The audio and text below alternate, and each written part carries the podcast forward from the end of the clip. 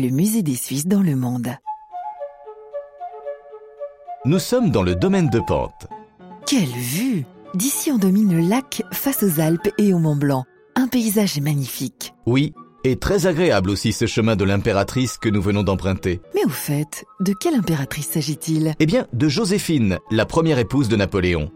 Elle est venue vivre à Genève avec sa fille Hortense, après avoir été répudiée en 1810. Une époque où elle reçoit dans le faste les têtes couronnées d'Europe et le tout Genève. Un an plus tard, elle achète ce domaine. À l'époque, il était encore situé en terre française. Le peintre François Didet se serait d'ailleurs inspiré de Joséphine pour le personnage féminin qui figure dans son tableau du domaine, à voir dans le musée. Et si nous partions justement à la découverte de ce musée? Je suis curieuse de savoir qui sont ces Suisses émérites qui se sont expatriés.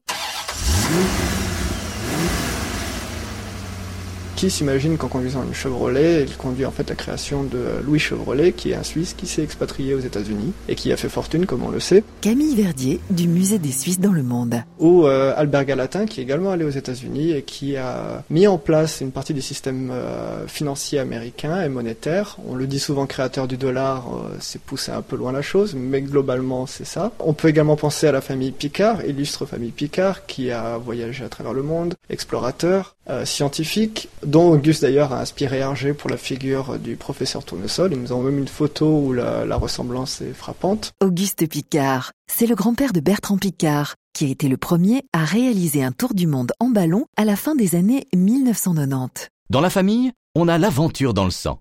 D'ailleurs, Auguste Picard aimait à dire que l'exploration est le sport du savant. On pourrait tout aussi bien dire que c'est le sport de la Suisse. C'est vrai que de nombreux Suisses sont partis très tôt à la conquête du monde. Une myriade de destins de généraux, amiraux et autres capitaines sont illustrés à l'intérieur du musée. Vous verrez d'ailleurs dans le parc des essences d'arbres qu'ils ont ramenées de leur périple à travers la planète. Par exemple, des ormes de Chine ou des séquoias de Californie. Profitez pleinement de ce havre de paix et de verdure à 10 minutes seulement du centre-ville. Vous trouverez facilement un endroit pour faire une pause. Le parc s'étend sur 9 hectares. Un parc dans lequel vous croiserez sûrement la sculpture d'André Bucher, un artiste suisse qui a côtoyé très jeune Giacometti. Elle s'appelle Les Quatre Confédérés. Les quatre? Mais ce sont trois confédérés qui ont prêté serment et fondé la Suisse. Eh bien, ici, l'artiste a voulu représenter les quatre langues parlées en Suisse.